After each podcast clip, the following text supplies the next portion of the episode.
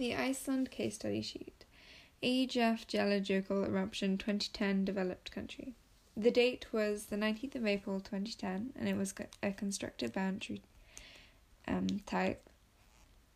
Planes were unable to fly through the volcanic ash clouds because of the minerals in the ash and how it acts as sandpaper, scraping the windshield to the point that you can no longer see out of it, and destroying the plates in the wind turbines that funnel the air so that the engines could no longer work and the planes would drop out of the sky, making it really dangerous to fly anywhere. There were so many teachers stuck around the world because they were all abroad and were unable to fly back home, causing schools to have to shut down temporarily. Um, the Icelandic people prepared for evacuations and volcanic eruptions because it warned them and evacuated them on time with proper evacuation plans.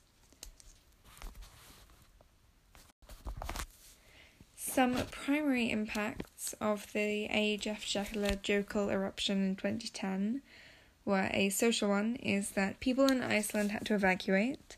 Iceland has an evacuation plan for volcanoes. 700 people evacuated due to flooding, 500 people evacuated due to ashfall. Um, an economic impact is that self, several sectors that depend on air freighted airports and exports were badly affected by flight disruptions, imports of medications were affected, and local stocks as they expire because um, the economy of Europe was put on hold because the ash cloud prevented anyone from flying everywhere and therefore slowed down um, trading.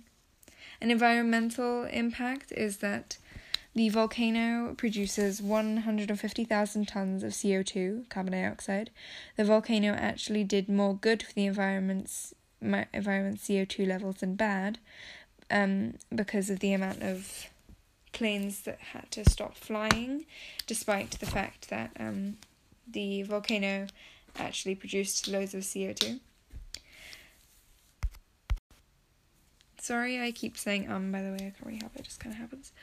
A um, secondary impact, a social secondary impact, is that Iceland became more of a tourist destination after the um, age after Gjallarjökull eruption in 2010.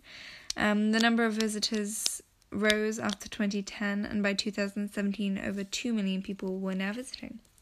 An economic secondary effect was that Iceland's GDP increased. GDP figure in 2010 was 13 1,684 million. In 2009, it rose 519 million and then rose 1,860 million after the volcano in 2010. Um, a secondary environmental effect was that lots of animals died from ash intake and toxic water supplies, unfortunately.